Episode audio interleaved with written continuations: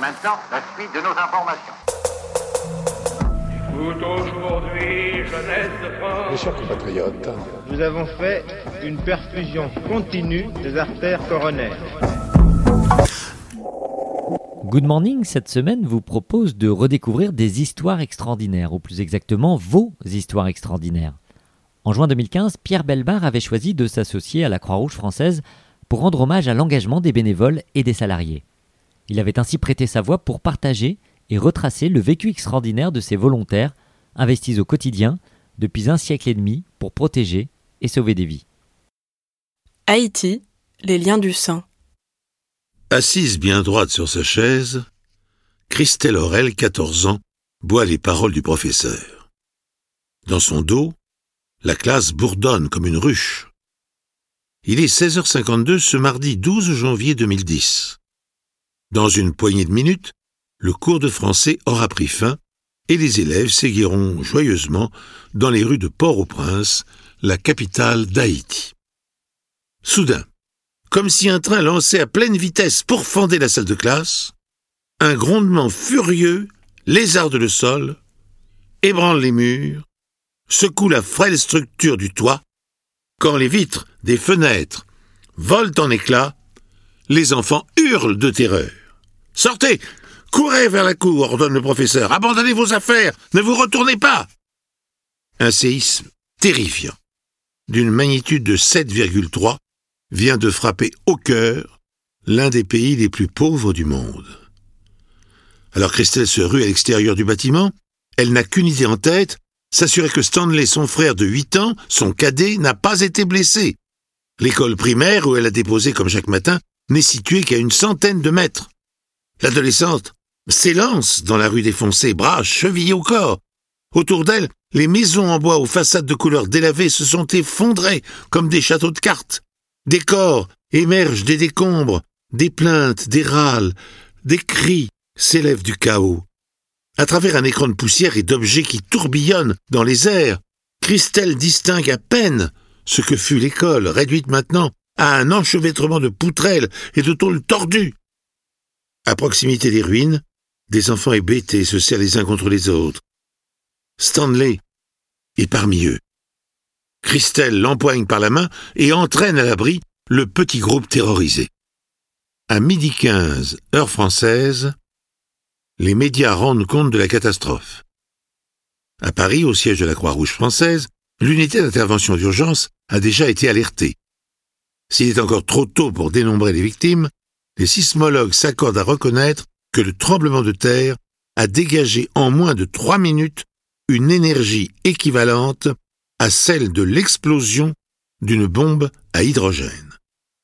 Il faudra attendre près d'un mois pour qu'un premier bilan puisse être établi. 300 000 morts, autant de blessés et 1 200 000 sans-abri. L'annonce du séisme frappe de plein fouet la communauté haïtienne résidente en France, car sur ces quelques 80 000 ressortissants, nombre d'adultes venus chercher du travail dans l'Hexagone ont provisoirement confié un ou plusieurs de leurs enfants à de proches parents restés sur l'île. En attendant que leur demande de regroupement familial aboutisse, ils vivent ainsi éloignés les uns des autres.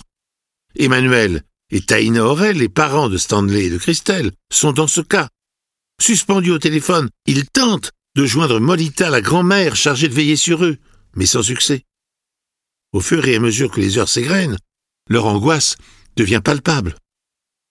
Les leurs ont-ils survécu au désastre? Sont-ils blessés? Errent-ils désemparés, sans eau ni nourriture, dans un champ de ruines? Présent à Haïti depuis 1994, le personnel de la Croix-Rouge française se mobilise instantanément les délégations départementales de Guadeloupe, de Martinique, constituant un maillon stratégique pour l'acheminement des secours.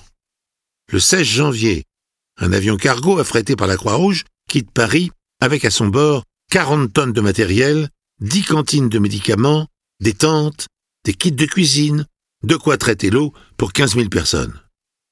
Sur le terrain, dans une atmosphère de fin du monde, des camionnettes du CICR, équipées de haut-parleurs, sillonnent les rues de Port-au-Prince appelant la population à utiliser ces services pour retrouver leurs proches disparus et accélérer ainsi le rétablissement de leurs liens familiaux.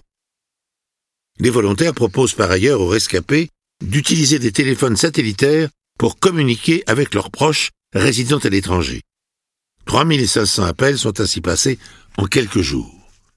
D'autre part, le site internet Family Links, qui permet chaque année à des milliers de familles dont les membres ont été séparés par un conflit, une catastrophe ou la migration de rétablir des liens, fonctionne sans discontinuer. En quelques semaines, 22 000 personnes inscrivent sur le site le nom de leurs proches disparus dans l'espoir de rétablir des liens. Une équipe d'experts spécialisés dans ce domaine, appartenant aux Croix-Rouges françaises, autrichiennes, danoises, est mobilisée en 24 heures. Les médias haïtiens et ceux du monde entier apportent leur concours à l'opération. En France, une cellule d'urgence est mise en place pour enregistrer les centaines de demandes qui émanent de la diaspora. Les informations recueillies sont transmises à la Croix-Rouge haïtienne, dont les bénévoles fouillent les décombres, parcourent hôpitaux et camps de fortune à la recherche d'enfants et de personnes isolées dans le but de rétablir des contacts avec leur famille. Le 20 janvier, un second séisme d'une magnitude de 6,1 amplifie pertes et destructions.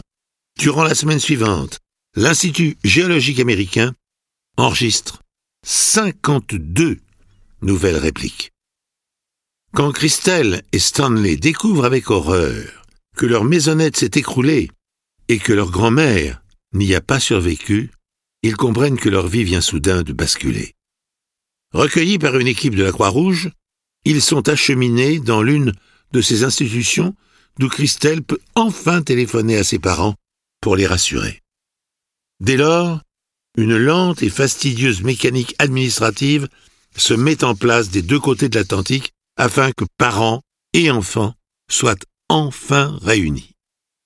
À Paris, Claire et Zineb, deux officiers de recherche de la Croix-Rouge, ouvrent un dossier de rétablissement d'urgence des liens familiaux et supervisent les démarches. À Port-au-Prince, Clarisse, une autre permanente de l'organisation, se charge de collecter les documents officiels dans le but de déposer une demande de visa auprès de l'ambassade de France. Mission dont l'issue est incertaine, car le bâtiment des archives nationales et la plupart des mairies ont été engloutis sous les décombres. Mais la chance joue, cette fois, en faveur de la famille Aurel. Les documents recherchés sont disponibles.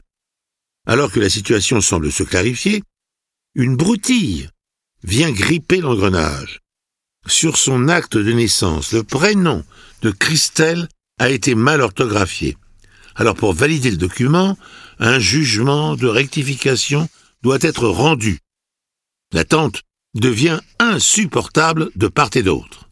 En Haïti, Stanley souffre de douleurs osseuses, conséquence sans doute du stress post-traumatique qu'il a subi. En France, Claire et Zineb multiplient les relances auprès du ministère de l'Intérieur et de celui des Affaires étrangères pour accélérer les procédures. La Croix-Rouge française a aidé une centaine d'enfants à retrouver leurs parents après le séisme. Certains d'entre eux ont pu se réunir en France. Ainsi, après des mois d'attente déçus et de faux espoirs, des visas sont accordés à Christelle et Stanley. Alors leurs parents, bien sûr, viennent les accueillir à l'aéroport de Roissy, accompagnés d'un officier de recherche de la Croix-Rouge. Retrouvailles pleines de pudeur et d'intenses émotions. Réunis, soudés, la famille Aurel va enfin pouvoir affronter l'avenir avec confiance. Good morning Croix-Rouge. Ce podcast vous a été proposé par Good Morning Croix-Rouge, l'émission de la Croix-Rouge faite par la Croix-Rouge pour la Croix-Rouge. Retrouvez-nous sur vos plateformes de podcast préférées et abonnez-vous. À bientôt.